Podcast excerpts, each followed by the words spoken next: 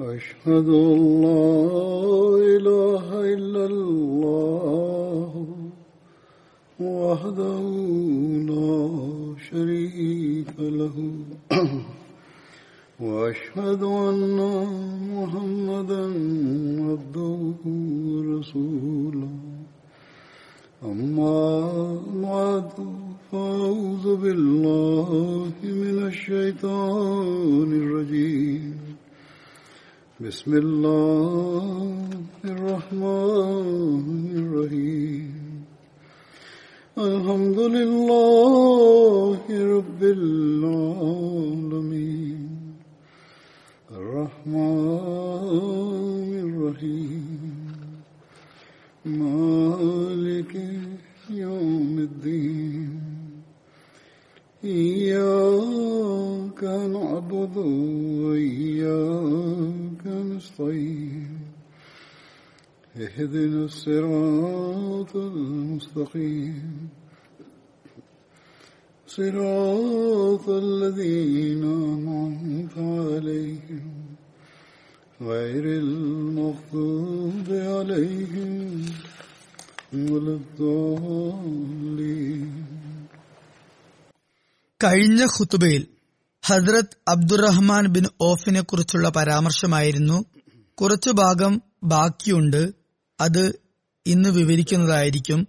ഹസരത് Abdulrahman bin ഓഫിന്റെ ദാനധർമ്മശീലം വളരെ പ്രശസ്തമായിരുന്നു. ഒരുപാട് ധനത്യാഗങ്ങൾ അദ്ദേഹം ചെയ്യുകയുണ്ടായി. അതേക്കുറിച്ച് കുറച്ച് കാര്യങ്ങൾ ഇന്ന് പറയുന്നതായിരിക്കും. ഒരു നിവേദനത്തിൽ വന്നിരിക്കുന്നു ഹസരത് അബ്ദുറഹ്മാൻ ബിൻ ഓഫ് ഒരു വസിയത്ത് ചെയ്യുകയുണ്ടായി. അതായത് ബദർ യുദ്ധത്തിൽ പങ്കെടുക്കുന്ന ഓരോരുത്തർക്കും താൻ നാനൂറ് ദീനാർ വീതം തന്റെ സ്വത്തിൽ നിന്നും നൽകുന്നതായിരിക്കും എന്ന്. അതുപ്രകാരം നടപ്പിൽ വരുത്തുകയും ചെയ്യുകയുണ്ടായി. ആ അവസരത്തിൽ സഹാബാക്കളുടെ എണ്ണം നൂറായിരുന്നു.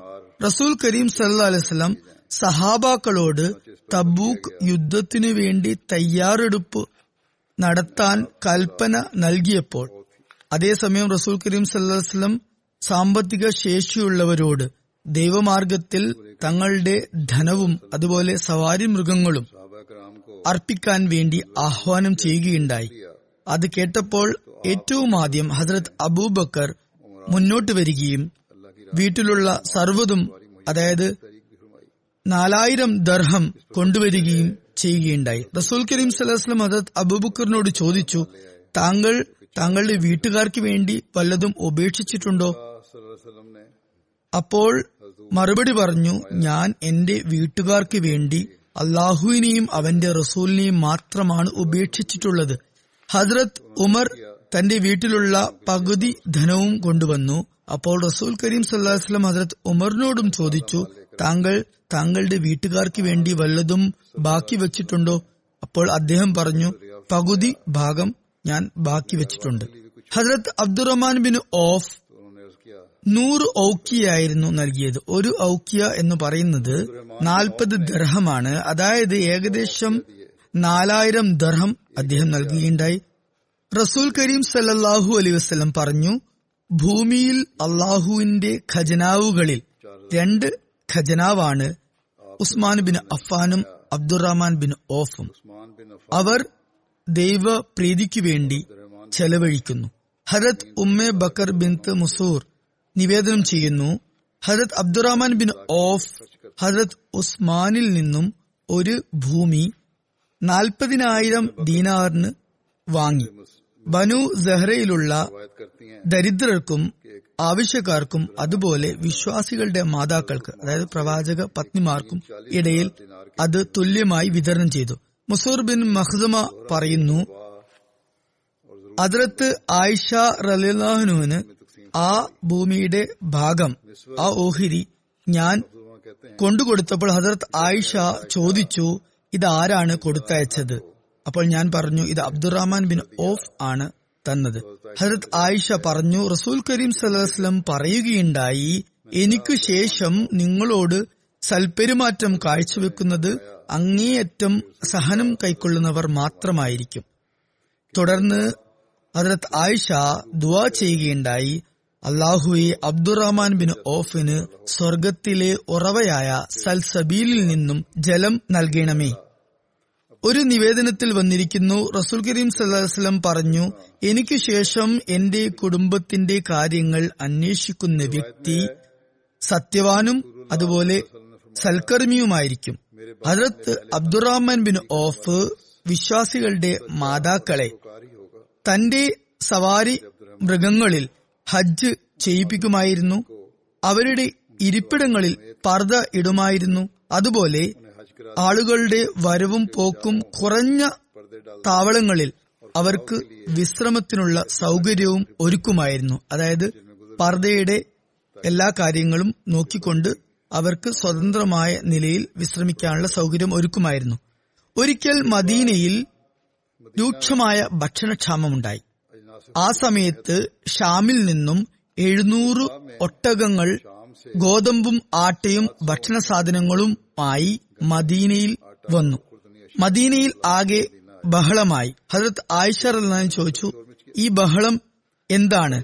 അപ്പോൾ ആരോ പറഞ്ഞു ഹജരത് അബ്ദുറഹ്മാൻ ബിൻ ഓഫിന്റെ എഴുന്നൂറ് ഒട്ടകങ്ങൾ വന്നിട്ടുണ്ട്. അവയിൽ ആട്ടയും ഗോതമ്പും അതുപോലെ ഭക്ഷണ സാധനങ്ങളുമാണുള്ളത്. ഉമ്മുൽ മുമീൻ ഹജരത് ആയിഷ റല്ലാൻഹ പറഞ്ഞു റസൂൽ കരീം സല്ലാ അലൈവലം ഇപ്രകാരം അരുൾ ചെയ്തതായി ഞാൻ കേൾക്കുകയുണ്ടായി. അബ്ദുറഹ്മാൻ സ്വർഗത്തിൽ മുട്ടിൽ ഇഴഞ്ഞായിരിക്കും പ്രവേശിക്കുക എന്ന്. ഉമ്മുൽ മുമീൻ ഹജറത്ത് ആയിഷ റല്ലാൻഹയുടെ ഈ നിവേദനം കേട്ടതും ഹരത് അബ്ദുറഹ്മാൻ ബിൻ ഓഫ് അവിടെ വന്നുകൊണ്ട് പറഞ്ഞു അല്ലയോ മാതാവേ താങ്കളെ സാക്ഷി നിർത്തിക്കൊണ്ട് ഞാൻ പറയുന്നു എല്ലാ ധാന്യവും എല്ലാ ഭക്ഷണ സാധനങ്ങളും ഏതുവരെ ആ ഒട്ടകങ്ങളുടെ പുറത്തുള്ള ഇരിപ്പിടം പോലും ഞാൻ ദൈവമാർഗത്തിൽ നൽകുന്നു. കാരണം ഞാൻ സ്വർഗത്തിൽ നടന്നുകൊണ്ട് പ്രവേശിക്കാൻ ആഗ്രഹിക്കുന്നു. ഹജരത് അബ്ദുറഹ്മാൻ ബിൻ ഓഫ് ദൈവമാർഗത്തിൽ ധനം ചെലവഴിക്കുന്നതിനെ കുറിച്ച് സഹാബാക്കളുടെ ചരിത്രം ക്രോഡീകരിച്ചവർ ഒരുപാട് കാര്യങ്ങൾ രേഖപ്പെടുത്തിയിട്ടുണ്ട്. ഉസദുൽ ഗാബയിൽ എഴുതിയിരിക്കുന്നു അബ്ദുറഹ്മാൻ ബിൻ ഓഫ് ദൈവമാർഗത്തിൽ ഒരുപാട് ചെലവഴിക്കുന്ന വ്യക്തിയായിരുന്നു. ഒരിക്കൽ അദ്ദേഹം ഒരു ദിവസം തന്നെ മുപ്പത് വീതം അടിമകളെ മോചിപ്പിക്കാൻ തുടങ്ങി. ഒരിക്കൽ ഹജരത്ത് ഉമറിന് കുറച്ച് പണത്തിന്റെ ആവശ്യം വന്നപ്പോൾ അദ്ദേഹം ഹജരത്ത് അബ്ദുറഹ്മാൻ ബിൻ ഓഫിനോട് കുറച്ച് കടം ആവശ്യപ്പെട്ടു. അപ്പോൾ അദ്ദേഹം പറഞ്ഞു അല്ലയോ അമീറുൽ മോമിനീൻ താങ്കൾ എന്നോട് തന്നെ എന്തിനാണ് ചോദിക്കുന്നത്? താങ്കൾക്ക് ബൈത്തുൽ മാലിൽ നിന്നും കടമെടുക്കാമല്ലോ. അല്ലെങ്കിൽ ഉസ്മാനെ പോലുള്ള സാമ്പത്തിക ശേഷിയുള്ള വ്യക്തികളിൽ നിന്നും വാങ്ങിക്കാമല്ലോ. അപ്പോൾ ഹജരത് ഉമർ പറഞ്ഞു ഞാൻ അങ്ങനെ ചെയ്താൽ ചിലപ്പോൾ ബൈത്തുൽ മാലിൽ പണം തിരിച്ചേൽപ്പിക്കാൻ ഞാൻ മറന്നെന്ന് വരാം. അതുപോലെ മറ്റുള്ളവരിൽ നിന്ന് വാങ്ങിയാൽ അവർ എന്നോടുള്ള ബഹുമാനം കാരണം എന്റെ സ്ഥാനം കാരണം അത് തിരിച്ചു ചോദിച്ചില്ല എന്നും വരാം. എന്നാൽ ഞാൻ മറക്കുകയാണെങ്കിൽ താങ്കൾ എന്നോട് എന്തായാലും അത് തിരിച്ച് ചോദിക്കും എന്ന് എനിക്കറിയാം. അതായത് അത്രയ്ക്ക് ഔപചാരികമായ ബന്ധത്തിലായിരുന്നു അവർ ഉണ്ടായിരുന്നത്. ഒരാൾക്ക് ആവശ്യം വന്നാൽ മറ്റൊരാളോട് ചോദിക്കുമായിരുന്നു. ഹജത് അബ്ദുറഹ്മാൻ ബിൻ ഓഫിന്റെ മകൻ ഇബ്രാഹിം തന്റെ പിതാവിൽ നിന്ന് നിവേദനം ചെയ്യുന്നു. റസൂൽ കരീം സല്ലാസ്ലം പറഞ്ഞു അല്ലയോ ഇബിന് ഓഫ് താങ്കൾ ജന്നത്തിൽ സ്വർഗത്തിൽ ഇഴഞ്ഞുകൊണ്ട് പ്രവേശിക്കുന്നതായിരിക്കും. കാരണം താങ്കൾ ധനികനാണ്. അതുകൊണ്ട് ദൈവമാർഗത്തിൽ ചെലവഴിക്കുക. അങ്ങനെ താങ്കൾക്ക് സ്വർഗത്തിൽ നടന്നുകൊണ്ട് പ്രവേശിക്കാൻ സാധിക്കും. ഹസരത്ത് ആയിഷയുടെ മുമ്പ് വിവരിച്ച നിവേദനവുമായി സാമ്യമുള്ള നിവേദനമാണിത്. ഹജരത്ത് അബ്ദുറഹ്മാൻ ബിൻ ഓഫ് പറഞ്ഞു അല്ലയോ റസൂല്ല ദൈവമാർഗത്തിൽ ഞാൻ എന്താണ് ചെലവഴിക്കേണ്ടത്? മറുപടി ലഭിച്ചു. താങ്കളുടെ പക്കൽ എന്താണോ ഉള്ളത് അത്. അപ്പോൾ ചോദിച്ചു അല്ലയോ റസൂല്ല മുഴുവനായോ? അപ്പോൾ പറഞ്ഞു അതെ. ഹജരത് അബ്ദുറഹ്മാൻ തന്റെ സമ്പത്ത് മുഴുവൻ ദൈവമാർഗത്തിൽ നൽകാം എന്ന നിശ്ചയത്തോടുകൂടി അവിടെ നിന്നും പുറപ്പെട്ടു. കുറച്ചു സമയത്തിന് ശേഷം റസൂൽ കരീം സലഹ്ലം അദ്ദേഹത്തെ തിരികെ വിളിപ്പിച്ചുകൊണ്ട് പറഞ്ഞു താങ്കൾ പോയ ശേഷം ജിബ്രിയിൽ വന്നുകൊണ്ട് താങ്കളോട് ഇപ്രകാരം പറയാൻ ആവശ്യപ്പെടുകയുണ്ടായി. അതായത് താങ്കൾ അതിഥി സൽക്കാരം നടത്തുക അതുപോലെ അഗതികൾക്ക് ഭക്ഷണം നൽകുക യാചിക്കുന്നവർക്ക് നൽകുക അതുപോലെ മറ്റുള്ളവരെക്കാൾ കൂടുതൽ തന്റെ സ്വന്തം ബന്ധുക്കൾക്ക് ആദ്യം ചെലവഴിക്കുക. അങ്ങനെ ചെയ്താൽ താങ്കളുടെ സമ്പത്ത് സംശുദ്ധമാകുകയും ശുദ്ധമായ ധനം ചെലവഴിച്ചുകൊണ്ട് താങ്കൾക്ക് സ്വർഗത്തിൽ പ്രവേശിക്കാൻ സാധിക്കുകയും ചെയ്യുന്നതാണ്. മുട്ടിൽ ഇഴഞ്ഞുകൊണ്ട് പോകേണ്ടി വരികയില്ല. ഒരിക്കൽ അദ്ദേഹം തന്റെ പകുതി ധനവും അതായത് നാലായിരം ദർഹം ദൈവമാർഗത്തിൽ നൽകുകയുണ്ടായി. ഒരിക്കൽ നാൽപ്പതിനായിരം ദർഹം അതുപോലെ ഒരിക്കൽ നാൽപ്പതിനായിരം ദീനാറും ദൈവമാർഗത്തിൽ അദ്ദേഹം സതക്ക നൽകുകയുണ്ടായി. ഒരിക്കൽ അദ്ദേഹം അഞ്ഞൂറ് കുതിരകളെയും ദൈവമാർഗത്തിൽ വഖഫ് ചെയ്യുകയുണ്ടായി. പിന്നീട് ഒരിക്കൽ അഞ്ഞൂറ് ഒട്ടകങ്ങളെയും ദൈവമാർഗത്തിൽ അദ്ദേഹം നൽകുകയുണ്ടായി. ഹജറത് അബ്ദുറഹ്മാൻ ബിൻ ഓഫിന്റെ മകൻ അബു സൽമ നിവേദനം ചെയ്യുന്നു ഞങ്ങളുടെ പിതാവ് വിശ്വാസികളുടെ മാതാക്കൾക്ക് വേണ്ടി ഒരു തോട്ടം മുഴുവൻ വസീത്ത് ചെയ്യുകയുണ്ടായി. ആ തോട്ടത്തിന്റെ മൂല്യം നാല് ലക്ഷം ദർഹമായിരുന്നു. ഹസരത്ത് അബ്ദുറഹ്മാൻ ബിൻ ഓഫ് ദൈവമാർഗത്തിൽ നൽകുവാനായി അമ്പതിനായിരം ദീനാർ വസീത്ത് ചെയ്യുകയുണ്ടായി.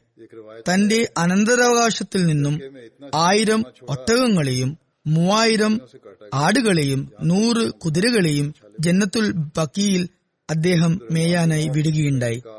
ജർഫ് എന്ന മദീനയിൽ നിന്നും മൂന്ന് മൈൽ വടക്ക് ഭാഗത്തേക്കുള്ള ഒരു സ്ഥലത്ത് ഹജ്രത് ഉമറിന് കുറച്ച് സ്വത്തുണ്ടായിരുന്നു. അവിടെ ഇരുപത് വെള്ളം വലിക്കുന്ന ഒട്ടകങ്ങളെ വെച്ച് അദ്ദേഹം കൃഷി ചെയ്യുമായിരുന്നു. അവിടെ നിന്നും ലഭിക്കുന്ന ധാന്യമായിരുന്നു ഒരു വർഷത്തേക്ക് വേണ്ടി അദ്ദേഹം വീട്ടിലേക്ക് ഉപയോഗിച്ചിരുന്നത്. ഒരു നിവേദനത്തിൽ പറയുന്നു അദ്ദേഹത്തിന്റെ അനന്തരാവകാശത്തിൽ എത്രത്തോളം സ്വർണമുണ്ടായിരുന്നു എന്നാൽ ജനങ്ങൾക്ക് അത് മുറിച്ചു മാറ്റാനായി മഴു ഉപയോഗിക്കേണ്ടി വന്നു. അങ്ങനെ ചെയ്യുമ്പോൾ അവരുടെ കൈകളിൽ തഴമ്പ് വരുമായിരുന്നു. ഹജറത്ത് അബ്ദുറഹ്മാൻ ബിൻ ഓഫിന്റെ വഫാത്ത് ഹിജറി മുപ്പത്തൊന്നിന് നടന്നുവെന്നും ഹിജറി മുപ്പത്തിരണ്ടിന് നടന്നുവെന്നും നിവേദനമുണ്ട്. അതുപോലെ അദ്ദേഹത്തിന് അപ്പോൾ പ്രായം എഴുപത്തിരണ്ട് ആയിരുന്നു എന്നും എഴുപത്തി എട്ട് ആയിരുന്നു എന്നും നിവേദനമുണ്ട്. ജന്നത്തുൽ ബക്കിയിലായിരുന്നു അദ്ദേഹത്തെ മറവാടിയിരുന്നത്. ഹജരത് ഉസ്മാൻ ആയിരുന്നു അദ്ദേഹത്തിന്റെ ജനത നമസ്കരിപ്പിച്ചത് എന്നും മറ്റൊരു നിവേദനത്തിൽ ഹസ്രത്ത് സുബൈർ ബിൻ അവാമായിരുന്നു ജനാദ നമസ്കരിപ്പിച്ചതെന്നും വന്നിരിക്കുന്നു. ഹസ്രത്ത് അബ്ദുറഹ്മാൻ ബിൻ ഓഫിന്റെ വഫാത്ത് സമയത്ത് ഹസ്രത്ത് സാദ് ബിൻ മാലിക് അദ്ദേഹത്തിന്റെ കട്ടിലിന് അരികിൽ നിന്നുകൊണ്ട് പറഞ്ഞു വാജബൽ അതായത് അഹോ കഷ്ടം പർവത സമാനമായ ഒരു വ്യക്തിത്വം നമ്മിൽ നിന്നും വിട്ടു അകന്നിരിക്കുന്നു. ഹജരത് അലി പറഞ്ഞു ഇബിനു ഓഫ് ഈ ലോകത്തിൽ നിന്നും വിട പറഞ്ഞപ്പോൾ അദ്ദേഹം ഈ ലോകത്തിലുള്ള ഉറവയിൽ നിന്നുമുള്ള ശുദ്ധമായ ജലമായിരുന്നു പാനം ചെയ്തിരുന്നത്. മലിനജലം അദ്ദേഹം ഉപേക്ഷിച്ചു. അതായത് ഇപ്രകാരത്തിലും പറയാം ഇബിന് ഓഫ് നല്ല കാലം പ്രാപിച്ചു ചീത്ത സമയത്തിന് മുമ്പേ മടങ്ങിപ്പോയി. ഹസ്രത് അബ്ദുറഹ്മാൻ ബിൻ ഓഫ് തന്റെ സംതൃപ്ത കുടുംബത്തിൽ മൂന്ന് ഭാര്യമാരായിരുന്നു ഉണ്ടായിരുന്നത്. ഓരോ ഭാര്യമാർക്കും എട്ടിലൊരു ഓഹരി അതായത് എൺപതിനായിരം ദർഹം വീതം ലഭിക്കുകയുണ്ടായി. മറ്റൊരു നിവേദന പ്രകാരം നാല് ഭാര്യമാരുണ്ടായിരുന്നു. ഓരോരുത്തർക്കും എൺപതിനായിരം ദർഹം വീതം ലഭിക്കുകയുണ്ടായി. അടുത്തത് ഹജറത് സാദുബിന് മാസിനെ കുറിച്ചുള്ള വിവരണമാണ്. ഹജറത് സാദുബിന് മാസ് അൻസാറുകളുടെ ഒരു ഗോത്രമായ ഔസിന്റെ ശാഖയായ ബന് അബ്ദുൽ അഷ്ഹലുമായി ബന്ധമുള്ള ഒരു വ്യക്തിയായിരുന്നു. അദ്ദേഹം ഔസ് ഗോത്രത്തിന്റെ തലവനായിരുന്നു. അദ്ദേഹത്തിന്റെ പിതാവിന്റെ പേര് മാസുബിൻ നോമാൻ എന്നും മാതാവിന്റെ പേര് കബ്ഷ ബിൻത് റാഫി എന്നുമായിരുന്നു. അവർ റസൂൽ കരീം സല്ലാസ്ലമിയുടെ സഹാബിയ ആയിരുന്നു. ഹജറത് സാദിബിൻ മാസിന്റെ കുലനാമം അബു അമർ എന്നായിരുന്നു. ഹജറത് സാദിബിൻ മാസിന്റെ ഭാര്യയുടെ പേര് ഹിന്ദ് ബിൻ സമാത് എന്നായിരുന്നു. അവരും ഒരു സഹാബിയ ആയിരുന്നു. ഹജറത്ത് ഹിന്ദിൽ നിന്നും ഹജറത് സാദിബിൻ മാസിന് അമർ അബ്ദുള്ള എന്നീ രണ്ടു മക്കളുണ്ടായിരുന്നു. ഹജറത് സാദിബിൻ മാസിനും ഹജറത്ത് ഹുസൈൻ ബിൻ ഉസൈറിനും ഹസരത് മുസബ് ബിൻ ഉമേറിന്റെ കൈകളാൽ ഇസ്ലാം ആശ്ലേഷിക്കാനുള്ള സൗഭാഗ്യം ലഭിക്കുകയുണ്ടായി. ഹസരത് മുസബ് ഇബിന് ഉമേർ ബൈത്തെ അക്ബ സാനിയിൽ പങ്കെടുത്ത എഴുപത് സഹാബാക്കളിൽ വെച്ച് ഏറ്റവും ആദ്യം മദീനയിലേക്ക് അയക്കപ്പെട്ട സഹാബിയായിരുന്നു. റസൂൽ കരീം സല്ലാസ്ലമിയുടെ നിർദ്ദേശാനുസരണം ജനങ്ങളിൽ ഇസ്ലാമിനെ കുറിച്ച് പറഞ്ഞു കൊടുക്കാനും അവർക്ക് ഖുറാൻ വായിച്ചു കേൾപ്പിക്കാനും ആയിരുന്നു അദ്ദേഹത്തെ അയച്ചിരുന്നത്. ഹസരത് സാദുബിൻ മാസ് ഇസ്ലാം സ്വീകരിച്ചപ്പോൾ ബനു അബ്ദ് അഷലിനോട് അതായത് തന്റെ സമൂഹത്തോട് പറഞ്ഞു നിങ്ങളിൽ ഓരോരോ പുരുഷന്മാരോടും സ്ത്രീകളോടും അവർ ഇസ്ലാം സ്വീകരിക്കുന്നതുവരെ സംസാരിക്കുന്നത് ഞാൻ ഹറാമായി കണക്കാക്കുന്നു. അപ്പോൾ ആ സമൂഹത്തിലെ എല്ലാവരും ഇസ്ലാം സ്വീകരിക്കുകയുണ്ടായി. അൻസാറുകളിൽ വെച്ച് ഒരു കുലം അല്ലെങ്കിൽ ഒരു കുടുംബം മുഴുവനായും മുസ്ലിം ആകുന്നത് ബനെ അബ്ദ് അഷൽ ആയിരുന്നു. ഹസ്രത് മുസബ് ബിൻ ഉമേറിനെയും ഹസ്രത് അസദ് ബിൻ സറാറയെയും ഹസ്രത് സാദ് ബിൻ മാസ് തന്റെ വീട്ടിലേക്ക് കൊണ്ടുവരികയുണ്ടായി. അവർ രണ്ടുപേരും ഹജ്രത് സാദ് ബിൻ മാസിന്റെ വീട്ടിൽ നിന്നുകൊണ്ട് ജനങ്ങളെ ഇസ്ലാമിലേക്ക് ക്ഷണിച്ചുകൊണ്ടിരുന്നു. ഹസ്രത് സാദ് ബിൻ മാസും ഹസ്രത് അസദ് ബിൻ സറാറിയും എളമ്മ മൂത്തമ്മ മക്കളായിരുന്നു. ഹസ്രത് സാദ് ബിൻ മാസും ഹസ്രത് ഉസൈദ് ബിൻ ഹുസൈറും ബനെ അബ്ദ് അഷലിലുള്ള എല്ലാ ബിംബങ്ങളെയും തകർക്കുകയുണ്ടായി. അവർ ഒരേ കുടുംബത്തിലുള്ളവരായിരുന്നു. എല്ലാ ഗോത്രത്തിലുള്ള വ്യക്തികളും മുസ്ലിം ആയതിനു ശേഷമായിരുന്നു ബിംബങ്ങൾ തച്ചുടച്ചത്. റസൂൽ കരീം സലഹ്സ്ലം ഹസരത്ത് സാദിനെ ഹജറത് സാദുബിൻ അബി വക്കാസുമായി സഹോദര ബന്ധത്തിൽ ഏർപ്പെടുത്തിയെന്നും അതുപോലെ ഹജറത്ത് അബു ഒബേദ ബിൻ ജറാവുമായി സഹോദര ബന്ധത്തിൽ ഏർപ്പെടുത്തിയെന്നും നിവേദനങ്ങളുണ്ട്. ഹജറത് സാദുബിൻ മാസ് ഇസ്ലാം സ്വീകരിച്ച സംഭവം വിവരിച്ചുകൊണ്ട് ഹജറത് മിർദ ബഷീർ അഹമ്മദ് സാബ് എഴുതുന്നു. സിറത്ത് ഖത്തമിൻ നബീനിൽ മക്കയിൽ നിന്നും തിരിച്ചു വരവേ പന്ത്രണ്ട് നവമുസ്ലിങ്ങളായ മദീനക്കാർ റസൂൽ കരീം സലഹ്സ്ലമയോട് ഒരു കാര്യം അപേക്ഷിക്കുകയുണ്ടായി.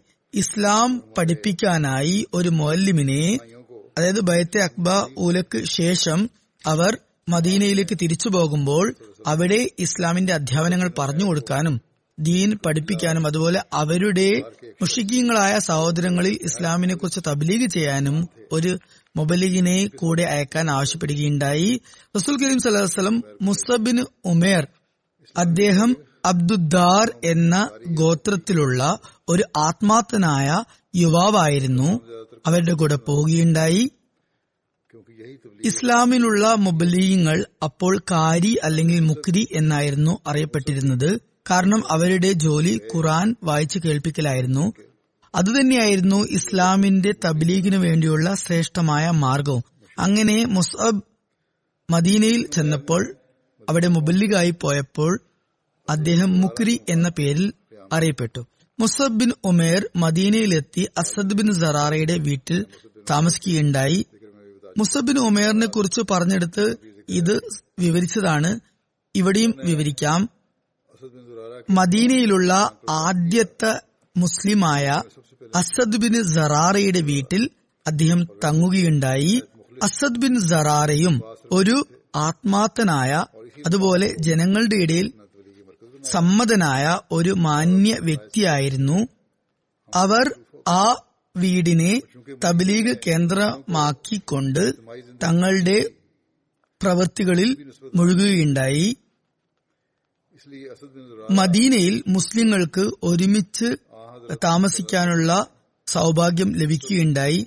അതുപോലെ അവർ അവിടെ സമാധാനപൂർണമായ ജീവിതം നയിക്കുകയുണ്ടായി. അതുകൊണ്ട് തന്നെ അസദുബിൻ സറാറയുടെ അഭിപ്രായം മാനിച്ചുകൊണ്ട് റസൂൽ കരീം സല്ലാസ്ലം മുസബിൻ ഉമേറിന് ജുമ നമസ്കരിപ്പിക്കാൻ അവിടെ ജുമ നടത്താൻ അനുവാദം നൽകുകയുണ്ടായി.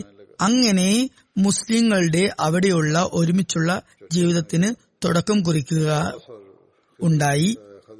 അത് അള്ളാഹുവിന്റെ ഒരു മഹത്തായ അനുഗ്രഹമായിരുന്നു. കുറച്ച് കാലങ്ങൾക്ക് ശേഷം തന്നെ മദീനയിലെ എല്ലാ വീടുകളിലും ഇസ്ലാമിനെ കുറിച്ച് ചർച്ച തുടങ്ങി. ജുമയും സ്ഥിരമായി ഉണ്ടാകുകയുണ്ടായി ഔസ് ഹസ്രജ് ഗോത്രങ്ങളുടെ ഇടയിൽ ഇസ്ലാം വളരെ വേഗത്തിൽ വ്യാപിക്കാൻ തുടങ്ങി. ചില അവസരങ്ങളിൽ ഓരോരോ ഗോത്രങ്ങൾ ഒരു ദിവസം മുഴുവനായും മുസ്ലിമാകുകയുണ്ടായി. അബ്ദുൽ അഷൽ ഗോത്രവും അതുപോലെ ഒരുമിച്ച് മുസ്ലിമാകുകയാണ് ഉണ്ടായത്. ഈ ഗോത്രം അൻസാറുകളുടെ ഒരു പ്രശസ്ത ഗോത്രമായ ഔസിന്റെ ഒരു സവിശേഷ ഭാഗമായിരുന്നു. അതിന്റെ പ്രമാണിയുടെ പേര് സാദുബിൻ മാസ് എന്നായിരുന്നു. അദ്ദേഹം കബീല ബൻ ബനു അബ്ദുൽ അഷലിന്റെ മാത്രം പ്രമാണിയായിരുന്നില്ല. മറിച്ച് ഔസ് ഗോത്രത്തിന്റെ കൂടി തലവനായിരുന്നു. മദീനയിൽ ഇസ്ലാമിനെ കുറിച്ച് ചർച്ച തുടങ്ങിയപ്പോൾ അദ്ദേഹം അവിടെയുള്ള ഒരു പ്രമാണി ആയതുകൊണ്ട് തന്നെ അത് അദ്ദേഹത്തിന് ഇഷ്ടപ്പെട്ടില്ല. കാരണം അദ്ദേഹം മുസ്ലിം ആയിട്ടുണ്ടായിരുന്നില്ല. എന്നാൽ അസദ് ബിൻ സറാറ അദ്ദേഹത്തിന്റെ അടുത്ത ബന്ധുവായിരുന്നു. അദ്ദേഹത്തിന്റെ ഇളമയുടെ മകനായിരുന്നു. അതുകൊണ്ട് തന്നെ അദ്ദേഹം മുസ്ലിം ആയതുകൊണ്ട് സാധുവിന് മാസ് ഇക്കാര്യത്തിൽ നേരിട്ട് ഇടപെടുന്നതിൽ നിന്നും മടിച്ചു നിന്നു. കാരണം അവരുടെ ബന്ധവശലായി തീരാതിരിക്കാൻ വേണ്ടി അങ്ങനെ ചെയ്തു. അങ്ങനെ അദ്ദേഹം തന്റെ മറ്റൊരു ബന്ധുവായ ഉസൈദ് ബിൻ ഹുസൈറിനോട് പറഞ്ഞു അസദ് ബിൻ സറാറ കാരണം എനിക്ക് മുസബിനെ തടയാൻ സാധിക്കുന്നില്ല. അയാൾ ഞങ്ങളുടെ ആളുകളുടെ ഇടയിൽ അവരെ മതത്തിൽ നിന്നും പിന്തിരിപ്പിക്കുന്നുണ്ട്. റസൂൽ കരീം സലഹ്സ്ലം മക്കയിൽ നിന്നും മൊബല്ലിഗായി അയച്ചതാണ് അയാളെ. അയാൾ ഞങ്ങളുടെ നാട്ടിൽ ഇസ്ലാമിനെ പ്രചരിപ്പിക്കുന്നു. അത് നിർത്താൻ വേണ്ടി പറയണം. അതുപോലെ അസദിനോടും പറയണം. ഈ ചെയ്യുന്നതൊന്നും ശരിയല്ല എന്ന്. ഉസൈദ് കബീല ബനു അഷയിലുള്ള ഒരു പ്രമാണിയായിരുന്നു അദ്ദേഹത്തിന്റെ പിതാവ് ബഹാസ് യുദ്ധത്തിൽ ഔസ് ഗോത്രത്തിന്റെ മുഴുവൻ തലവനായിരുന്നു. ബാസ് യുദ്ധത്തെക്കുറിച്ച് മുമ്പും പറഞ്ഞതാണ് ഇസ്ലാമിന് മുമ്പ് മദീനയിലുള്ള രണ്ട് ഗോത്രങ്ങളായ ഔസിന്റെയും ഹസ്രജിന്റെയും ഇടയിൽ നടന്ന യുദ്ധമാണത്. എന്തായാലും സാധുവിനും മാതിനു ശേഷം ഉസൈദ്ബിന് ബിൻ ആ ഗോത്രത്തിൽ സ്വാധീനമുണ്ടായിരുന്നത്.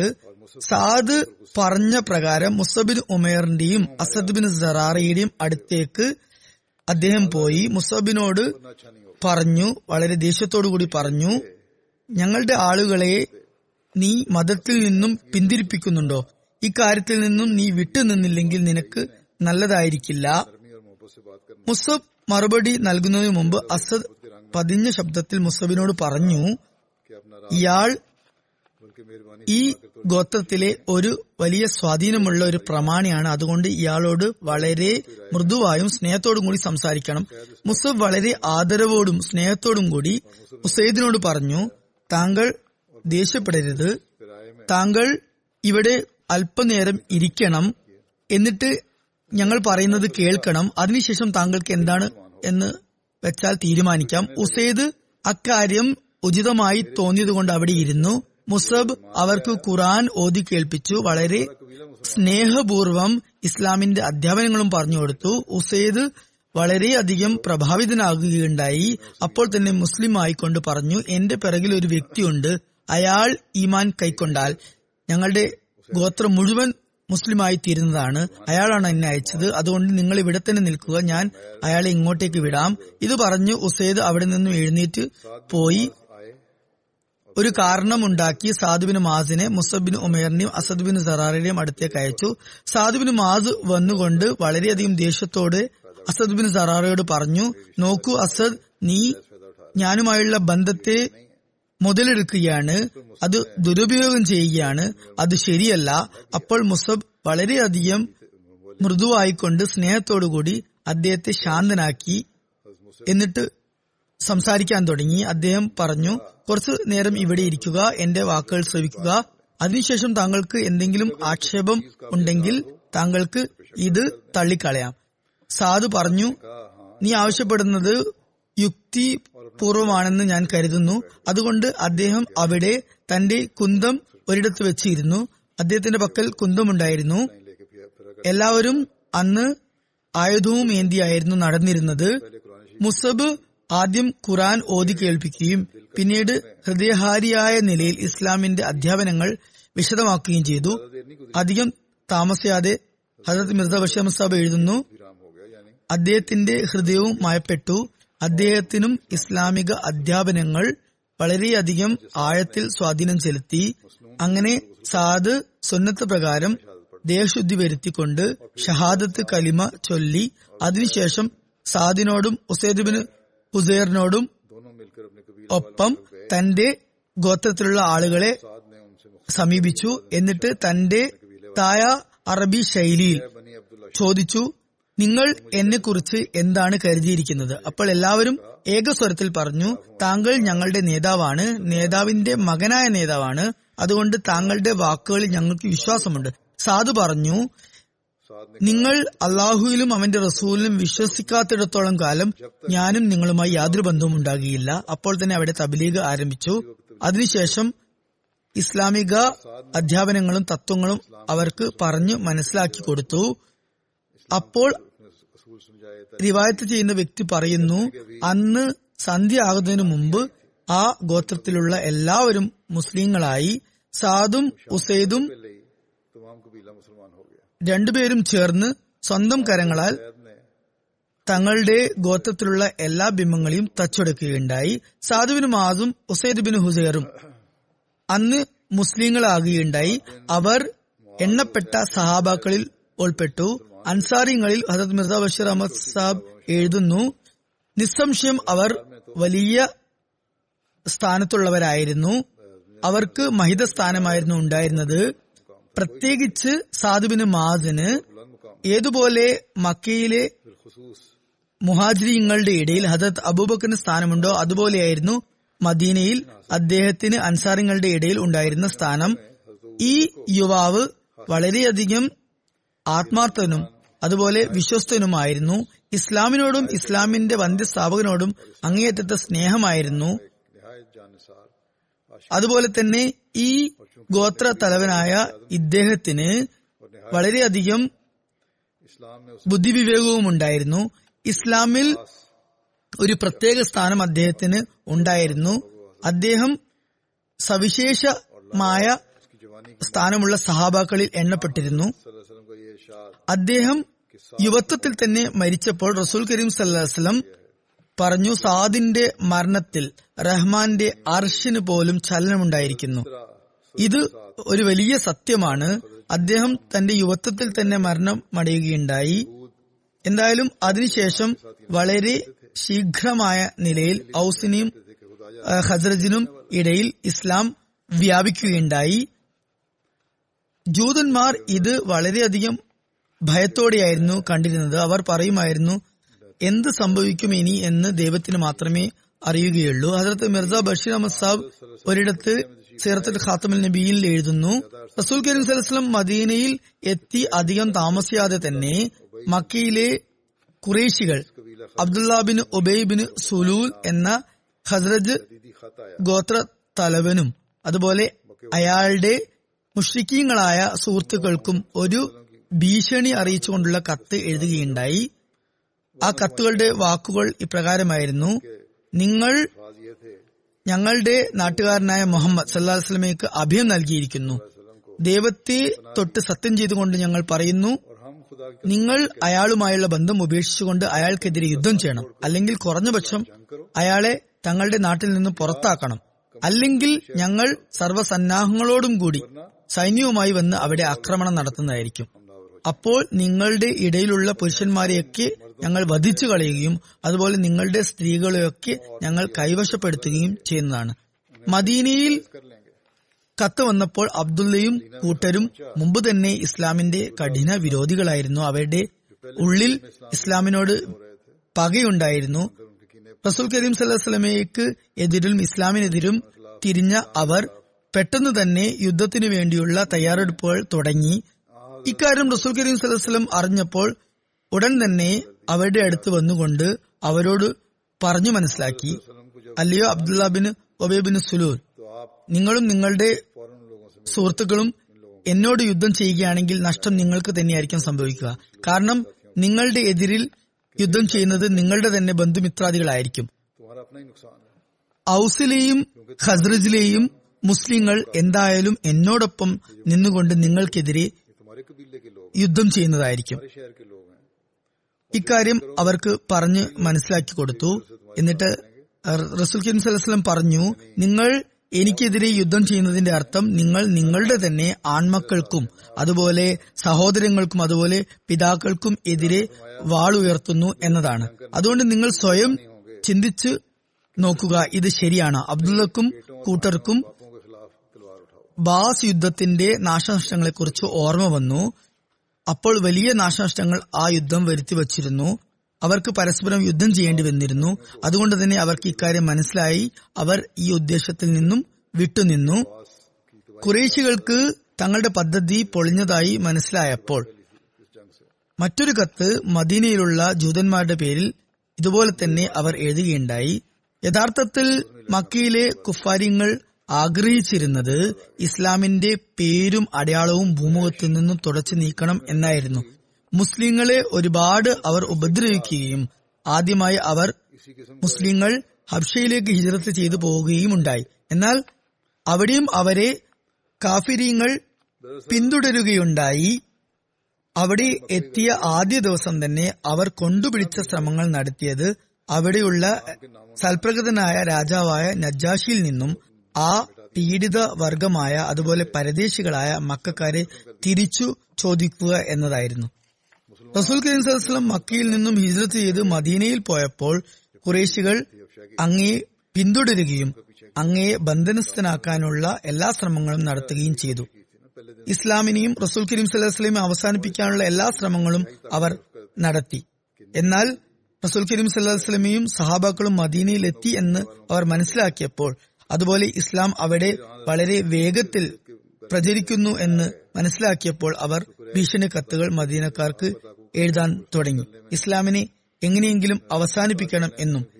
അതുപോലെ തന്നെ റസൂൽ കരീം സല്ലാസ്ലമയ്ക്ക് നൽകിയ അഭയം തിരിച്ചു വാങ്ങണം എന്നും. അതുപോലെ അങ്ങയെ മദീനയിൽ നിന്നും പുറത്താക്കണമെന്നും അവർ ആവശ്യപ്പെടുകയുണ്ടായി.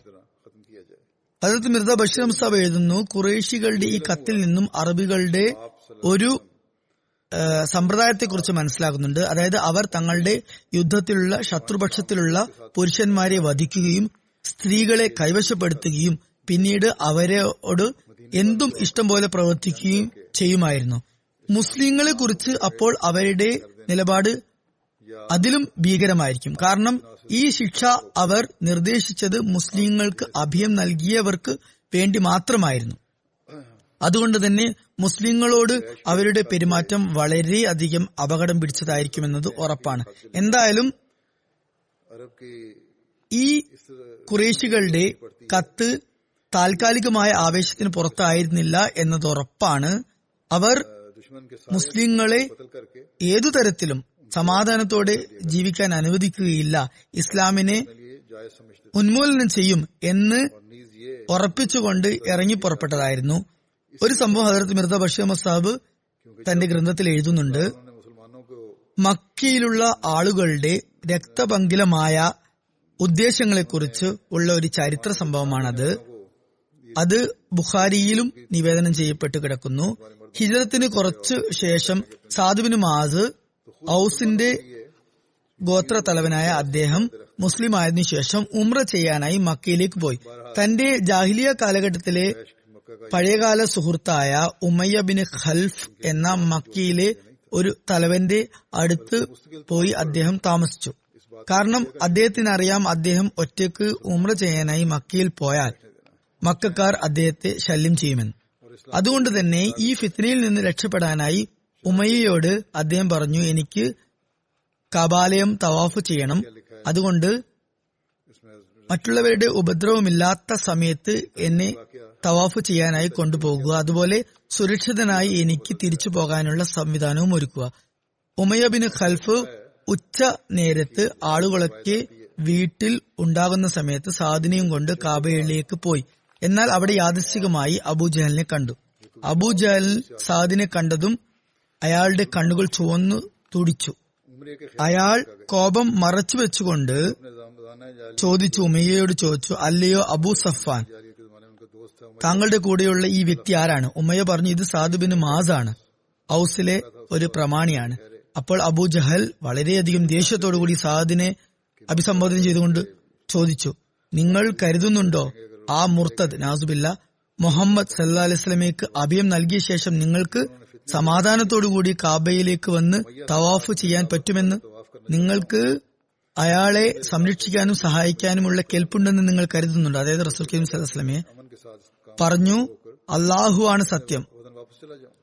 ഇപ്പോൾ നിന്റെ കൂടെ അബൂ സഫാൻ ഉണ്ടായിരുന്നില്ലെങ്കിൽ നിനക്ക് ഇവിടെ നിന്ന് രക്ഷപ്പെട്ട് നിന്റെ വീട്ടിലേക്ക് പോകാൻ സാധിക്കുമായിരുന്നില്ല. സാധുബിന് മാസ് ആഫിത്തിനിൽ നിന്ന് രക്ഷപ്പെടാമായിരുന്നു എങ്കിൽ കൂടി അദ്ദേഹത്തിന്റെ സിരകളിലും പ്രമാണിത്വത്തിന്റെ ചോരയായിരുന്നു ഒഴുകിക്കൊണ്ടിരുന്നത്. അതുപോലെ അദ്ദേഹത്തിന് ഇമാനികമായ ആവേശവും ഉണ്ടായിരുന്നു. അതുകൊണ്ട് തന്നെ അദ്ദേഹം വളരെ തന്റെ അടുത്തോടുകൂടി പറഞ്ഞു അള്ളാഹുവാണ്. നിങ്ങൾ ഞങ്ങളെ കാബയിൽ നിന്നും തടയുകയാണെങ്കിൽ പിന്നെ നിങ്ങൾക്ക് ഷാമിലേക്ക് പോകാനുള്ള വഴിയിൽ ഞങ്ങൾ അപകടം സൃഷ്ടിക്കുന്നതായിരിക്കും. അതായത് അവിടെ ഞങ്ങൾ നിങ്ങളെ കാത്തു നിന്നുകൊണ്ട് നിങ്ങൾക്കെതിരെ പ്രവർത്തിക്കുന്നതായിരിക്കും. ഉമ്മയെ ഇത് കേട്ടപ്പോൾ വളരെ കൂടി അദ്ദേഹത്തെ നോക്കിക്കൊണ്ട് പറഞ്ഞു ഇത് അബുൽ ഹക്കമാണ്. ഈ നാട്ടിലെ പ്രമാണിയാണ് ഇദ്ദേഹം. അബുൽ ഹക്കം എന്നായിരുന്നു മക്കയിലുള്ള ആളുകൾ അബുജഹലിനെ വിളിച്ചിട്ടുണ്ടായിരുന്നത്. എന്തായാലും ഈ നാട്ടിലെ പ്രമാണിയോട് ഇത്തരത്തിൽ ഉയർന്ന ശബ്ദത്തിൽ സംസാരിക്കരുത് എന്ന് ഉമ്മയ്യ പറയുകയുണ്ടായി. സാദ് മറുപടി പറഞ്ഞു ദേഷ്യത്തോടുകൂടി തന്നെ പറഞ്ഞു വിട്ടുകളയുക ഈ കാര്യത്തിൽ താങ്കൾ ഇടപെടാതിരിക്കുക. കാരണം അള്ളാഹു ആണ് എനിക്ക് റസൂൽ കരീം സലഹ്സ്ലമയുടെ ഒരു പ്രവചനം ഇപ്പോഴും ഓർമ്മയുണ്ട്. താങ്കൾ മുസ്ലിങ്ങളുടെ കൈകൾ കൊണ്ട് വധിക്കപ്പെടുന്നതായിരിക്കും. അതായത് ഉമയ്യയോട് പറഞ്ഞു മുസ്ലിങ്ങളുടെ കൈകൾ കൊണ്ട് താങ്കൾ വധിക്കപ്പെടുന്നതായിരിക്കുമെന്ന് ഇത് കേട്ടതും ഉമയ്യ വളരെയധികം ഭയചകിതനായിക്കൊണ്ട് വീട്ടിൽ വന്ന് തന്റെ ഭാര്യയോട് സാദ് പറഞ്ഞ കാര്യം പറഞ്ഞു. എന്നിട്ട് പറഞ്ഞു അള്ളാഹു ആണ് മുസ്ലിങ്ങൾക്കെതിരെ ഒരു പ്രവർത്തനത്തിനു വേണ്ടിയും ഞാൻ മക്കയിൽ നിന്ന് പുറത്തു പോകുന്നതല്ല. കാരണം റസൂൽ കരീം സലഹ്സ്ലം ഒരു കാര്യം പറഞ്ഞാൽ എന്തായാലും അത് പൂർത്തിയാകും എന്ന് അയാൾക്ക് ഉറച്ച വിശ്വാസമായിരുന്നു. അതുപോലെ തന്നെ വിധിയുടെ താളുകളിൽ എഴുതിയത് പൂർത്തിയാകുകയും ചെയ്തു. ബദറിലെ അവസരത്തിൽ ഉമയക്ക് നിർബന്ധിത അവസ്ഥയിൽ മക്കയിൽ നിന്ന് പുറത്തു പോകേണ്ടി വന്നു. അയാൾ അവിടെ വെച്ച് മുസ്ലിങ്ങളുടെ കൈകളാൽ വധിക്കപ്പെട്ടു. തന്റെ ദുശ്ചേരികളുടെ ഫലം അനുഭവിച്ചു. ഈ ഉമയ്യായിരുന്നു ഹസരത് ബിലാലിനെ ഇസ്ലാം സ്വീകരിച്ചു എന്ന കാരണത്താൽ ഒരുപാട് ഉപദ്രവിച്ചിരുന്നത്.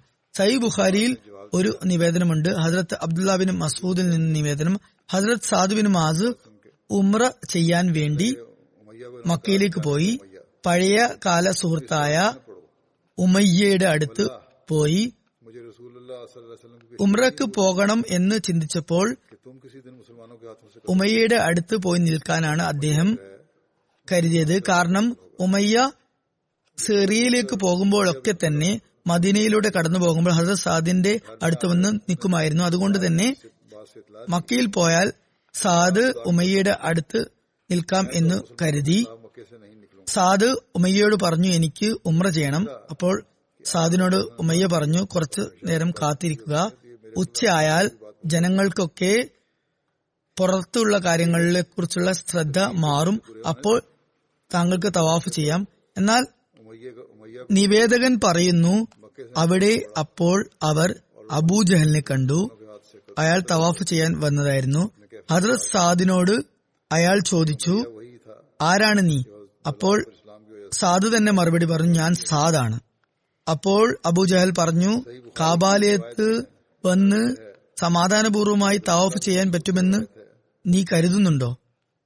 നിങ്ങൾ മുഹമ്മദ് സല്ലാസ്ലമയ്ക്കും കൂട്ടർക്കും അഭയം നൽകിയവരാണ്. ഹജറത് സാദു പറഞ്ഞു ആ എനിക്ക് പറ്റുമെന്ന് ഞാൻ കരുതുന്നു. അങ്ങനെ ഇരുവരും പരസ്പരം ശകാരിക്കാൻ തുടങ്ങി.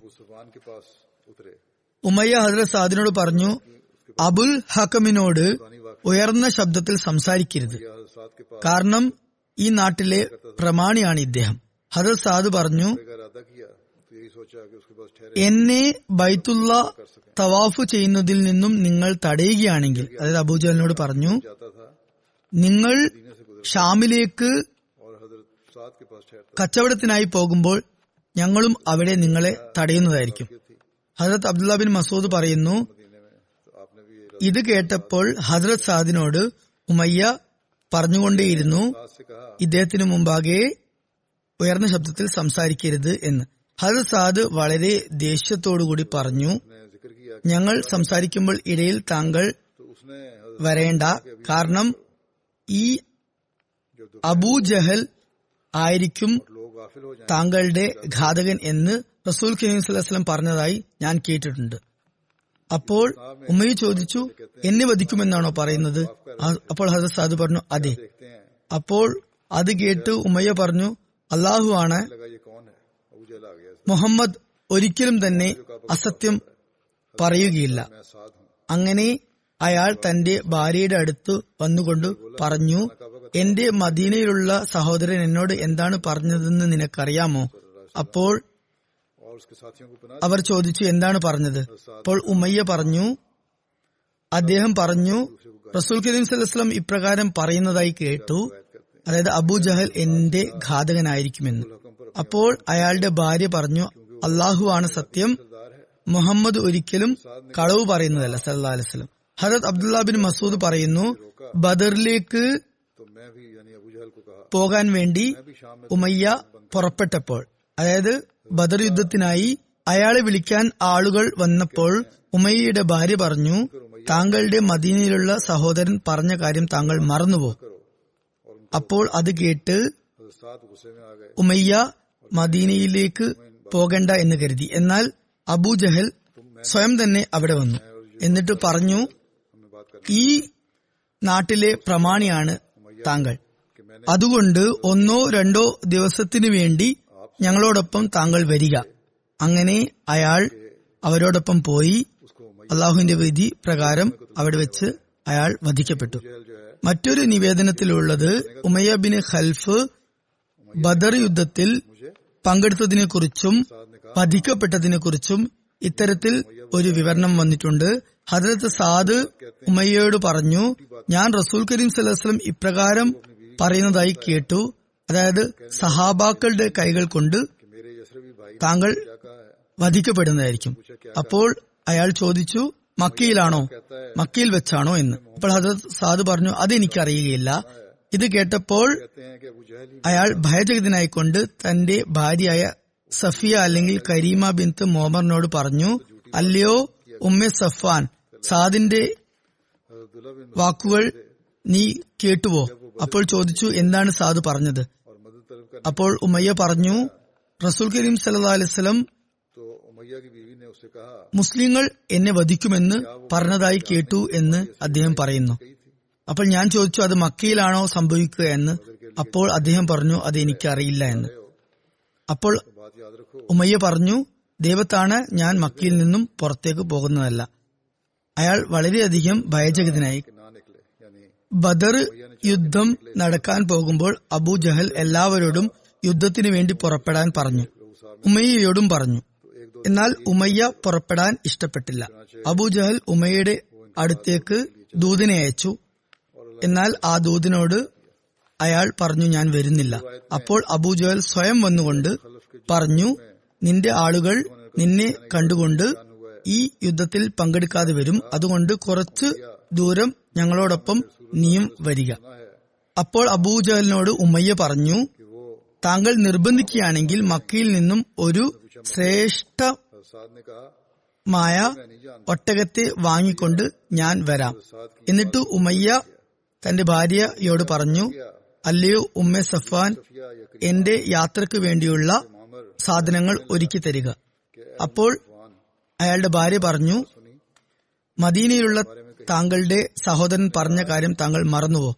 അപ്പോൾ ഉമ്മയ്യ പറഞ്ഞു ഞാനത് മറന്നിട്ടില്ല. കുറച്ചു ദൂരം അവരോടൊപ്പം ഞാൻ പോയിട്ട് തിരിച്ചു വരുന്നതായിരിക്കും. അവസാനം വരെ ഞാൻ പോകുന്നതല്ല. ഉമയ്യ പോയപ്പോൾ പോകുന്നിടത്തൊക്കെ തന്നെ അയാൾ അവിടെ ഇറങ്ങി തന്റെ ഒട്ടകത്തെ കെട്ടിയിടുമായിരുന്നു. മുമ്പോട്ട് പോകാതിരിക്കാൻ വേണ്ടി. എന്നാൽ അള്ളാഹുവിന്റെ വിധി പ്രകാരം ബദൽ വെച്ച് അയാൾ വധിക്കപ്പെട്ടു. ഈ സംഭവം മുമ്പും വിവരിച്ചതാണ്. ഹജരത്ത് അബ്ദുറഹ്മാൻ ബിൻ ഓഫിനെ കുറിച്ച് പറഞ്ഞെടുത്ത് കഴിഞ്ഞ ഖുതുബയിൽ വിവരിച്ചതാണ് ഹജരത്ത് ബിലാൽ അൻസാരിങ്ങളെ വിളിച്ചുകൊണ്ട് ഉമയെ പതിക്കുകയാണുണ്ടായത് ഹജരത്ത് മുസ്ലിം മോദ് പ്രഹ്ലാനു പറയുന്നു മദീനയിലുള്ള ഒരു പ്രമാണിയായ സാദുബിൻ മാസ് ബൈത്തുള്ളയിൽ തവാഫ് ചെയ്യാനായി മക്കയിലേക്ക് പോയി. അബൂജഹൽ അദ്ദേഹത്തെ കണ്ടതും വളരെയധികം ദേഷ്യത്തോട് ചോദിച്ചു നിങ്ങൾ കരുതുന്നുണ്ടോ മുർത്തതായ നൌസുബില്ല മുഹമ്മദ് റസൂൽ സല്ലാസ്ലമിക്ക് അഭയം നൽകിയ ശേഷവും നിങ്ങൾക്ക് കാബയിൽ വന്നുകൊണ്ട് സമാധാനത്തോടുകൂടി തവാഫ് ചെയ്തു മടങ്ങാം എന്ന്.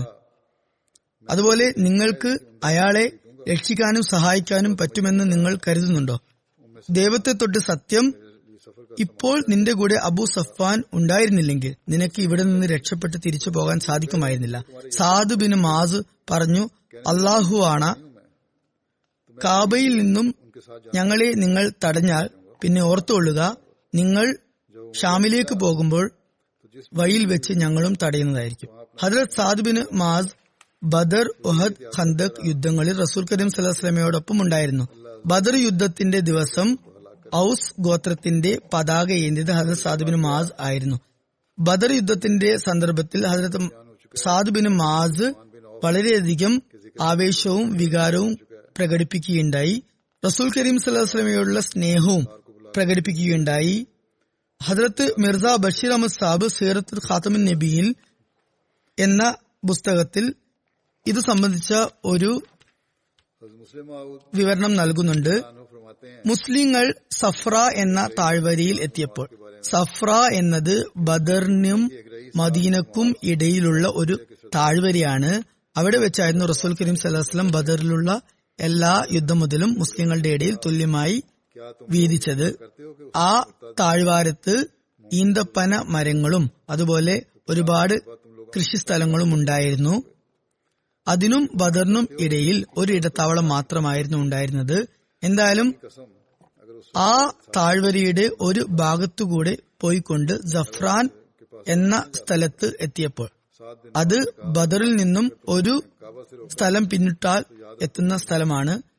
അപ്പോൾ മുസ്ലിങ്ങൾക്ക് ഒരു വിവരം കിട്ടി. അതിലൂടെ കടന്നു പോകുന്ന മക്കാരുടെ കച്ചവട സംഘത്തെ സഹായിക്കാനായി സംരക്ഷിക്കാനായി കുറേശികളുടെ ഒരു വലിയ സൈന്യം മക്കയിൽ നിന്ന് വരുന്നുണ്ട് എന്ന്. അതായത് മുമ്പേ കടന്നു പോയിട്ടുണ്ടായിരുന്നത് കച്ചവട സംഘമായിരുന്നു. അതിനെ സഹായിക്കാനായി ഒരു വലിയ സൈന്യം മദീനയിലേക്ക് വരുന്നുണ്ട്. അതായത് മദീനക്കാർ ആ കച്ചവട സംഘത്തെ ആക്രമിക്കും എന്ന് അവർ സംശയിച്ചതുകൊണ്ട് ഒരു സൈന്യത്തെ അവർ അയക്കുകയായിരുന്നു. എന്തായാലും ഈ രഹസ്യം പുറത്തു വന്നു. അപ്പോൾ റസൂൽ കരീം സല്ലാസ്ലം സഹാബാക്കളെയൊക്കെ വിളിച്ചുകൂട്ടി ഇക്കാര്യം അറിയിച്ചതിന് ശേഷം അവരോട് അഭിപ്രായം ആരാഞ്ഞു ഇനി എന്ത് ചെയ്യണമെന്ന്. അപ്പോൾ ചില സഹാബാക്കൾ പറഞ്ഞു അല്ലയോ അള്ളാഹുവിന്റെ റസൂലെ ബാഹ്യമായ സംവിധാനങ്ങൾ വെച്ച് നോക്കുകയാണെങ്കിൽ ഈ കച്ചവട സംഘത്തോട് യുദ്ധം ചെയ്യാം എന്നാണ് ഞങ്ങൾ കരുതുന്നത്. കാരണം ആ വലിയ സൈന്യവുമായി യുദ്ധം ചെയ്യാൻ ഞങ്ങൾ പൂർണമായും സജ്ജരല്ല. എന്നാൽ ആ അഭിപ്രായം റസൂൽ കരീം സല്ലമിക്ക് ഇഷ്ടപ്പെട്ടില്ല. അതേസമയം മുതിർന്ന സഹാബാക്കൾക്കും ആ അഭിപ്രായം ഇഷ്ടപ്പെട്ടില്ല. അവർ തങ്ങളുടെ ജീവനും ധനവും ഒക്കെ ദൈവത്തിനു വേണ്ടിയുള്ളതാണ് എന്നും. അതുകൊണ്ട് തന്നെ എല്ലാ രംഗത്തും എല്ലാ തരത്തിലുള്ള സേവനത്തിനും തങ്ങൾ തയ്യാറാണ് എന്നും പറയുകയുണ്ടായി. അങ്ങനെ മിഗ്ദാദ് ബിൻ അസ്വദ് മിഗ്ദാദ് ബിൻ അമർ എന്നും അദ്ദേഹത്തിന് മറ്റൊരു പേരുണ്ട്. റസൂല്ലാ സല്ലാസ്ലമയോട് പറഞ്ഞു അല്ലയോ റസൂല്ല ഞങ്ങൾ മൂസയുടെ സഹാബാക്കളെ പോലെ താങ്കളോട് ഒരിക്കലും മറുപടി നൽകുകയില്ല. അതായത് താങ്കളും താങ്കളുടെ ദൈവവും പോയി യുദ്ധം ചെയ്യുക. ഞങ്ങൾ ഇവിടെ തന്നെ ഇരിക്കുമെന്ന് ഞങ്ങൾ പറയുകയില്ല. മറിച്ച് ഞങ്ങൾ പറയുന്നത് താങ്കൾക്ക് ഞങ്ങളെ എവിടെ വേണമെങ്കിലും കൊണ്ടുപോകാം. താങ്കളുടെ വലതും ഇടത്തും ഞങ്ങൾ നിന്ന് യുദ്ധം ചെയ്യുന്നതായിരിക്കും. അതുപോലെ താങ്കളുടെ മുമ്പിൽ നിന്നും പിറകിൽ നിന്നും ഞങ്ങൾ യുദ്ധം ചെയ്യുന്നതായിരിക്കും. ഇത് കേട്ടപ്പോൾ റസൂൽ കരീം സല്ലാസ്ലമേക്ക് സന്തോഷം കൊണ്ട് അങ്ങയുടെ തിരുപതനം തിളങ്ങുകയുണ്ടായി. എന്നാൽ അൻസാരിങ്ങളുടെ മറുപടി എന്തായിരിക്കുമെന്ന് പ്രതീക്ഷിച്ചുകൊണ്ട് അതുപോലെ അൻസാരങ്ങളിൽ നിന്നും ഏതെങ്കിലും ഒരു പ്രമാണി ഇതുപോലെ സംസാരിക്കുമെന്ന് പ്രതീക്ഷിച്ചുകൊണ്ട് റസൂൽ കരീം സലഹ്സ്ലം മൗനം പാലിച്ചു. റസൂൽ കരീം സലഹ്സ്ലം കരുതിയിരുന്നത് ബയത്തെ അക്ബയിൽ വെച്ച് നടന്ന ഉടമ്പടി പ്രകാരം അൻസാരിങ്ങൾ കരുതുക മദീനയിൽ വെച്ച് നടക്കുന്ന യുദ്ധത്തിൽ മാത്രമേ അവർ പങ്കുകൊള്ളൂ എന്നായിരുന്നു. അതുകൊണ്ട് തന്നെ ഇത് കേട്ട ശേഷവും റസൂൽ കരീം സലസ്ലം പറഞ്ഞു ഇനിയും അഭിപ്രായം പറഞ്ഞുകൊള്ളുക. സാധുബിന് മാസ് ഔസിന്റെ പ്രമാണിയായിരുന്നു അദ്ദേഹം. അദ്ദേഹം പറഞ്ഞു റസൂൽ കരീം സലഹസ്ലമയോട് താങ്കൾ ഞങ്ങളുടെ അഭിപ്രായം ആണ് ആഗ്രഹിക്കുന്നതെങ്കിൽ ഞങ്ങൾ പറയുന്നു ദൈവത്തെ കൊണ്ട് സത്യം ഞങ്ങൾ താങ്കൾ സത്യവാനാണ് എന്ന് കരുതിയാണ് താങ്കൾക്ക് മേൽ വിശ്വാസം സ്വീകരിച്ചിട്ടുള്ളത്. അതുപോലെ ഞങ്ങളുടെ കൈകൾ താങ്കളുടെ കൈകളിൽ നൽകിയതും അതുകൊണ്ട് തന്നെയാണ്. അതുകൊണ്ട് താങ്കൾ ആഗ്രഹിക്കുന്നിടത്തേക്ക് ഞങ്ങൾ വരുന്നതാണ്. ആരാണോ താങ്കളെ സത്യപൂർവമായി അയച്ചിട്ടുള്ളത് ആ സത്ത കൊണ്ട് സത്യം. താങ്കൾ പറയുകയാണെങ്കിൽ ഞങ്ങൾ സമുദ്രത്തിലേക്ക് എടുത്തു ചാടാനും തയ്യാറാണ്. ഞങ്ങളിൽ ഒരാൾ പോലും ഇതിൽ നിന്നും വിട്ടുനിൽക്കുന്നതല്ല ഇൻഷാ അല്ല യുദ്ധത്തിന്റെ കാര്യത്തിൽ ഞങ്ങളെ എല്ലാവരും താങ്കൾ ക്ഷമ കൈക്കൊള്ളുന്നവരായി കാണുന്നതായിരിക്കും. അത് കണ്ട് താങ്കളുടെ കണ്ണിന് കുളിർമയുണ്ടായിരിക്കുന്നതായിരിക്കും ഇത് കേട്ടപ്പോൾ റസൂൽ കരീം സലസ്ലം അതീവ സന്തോഷവാനായി. എന്നിട്ട് പറഞ്ഞു അള്ളാഹുവിന്റെ പേരെടുത്തുകൊണ്ട് നിങ്ങൾ മുന്നോട്ടേക്ക് പോയിക്കൊള്ളുക. അതുപോലെ അള്ളാഹു എനിക്ക് ഒരു വാഗ്ദാനം ചെയ്ത കാര്യത്തിലും നിങ്ങൾ സന്തോഷിക്കുക.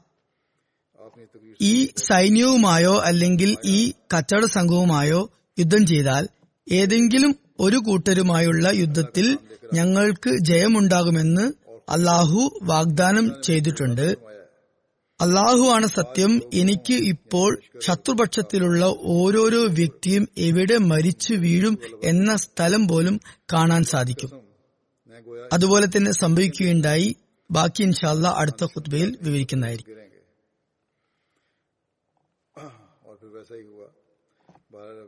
کے چل رہا ہے، باقی ان شاء اللہ تعالیٰ آئندہ خطبے میں بیان ہوگا۔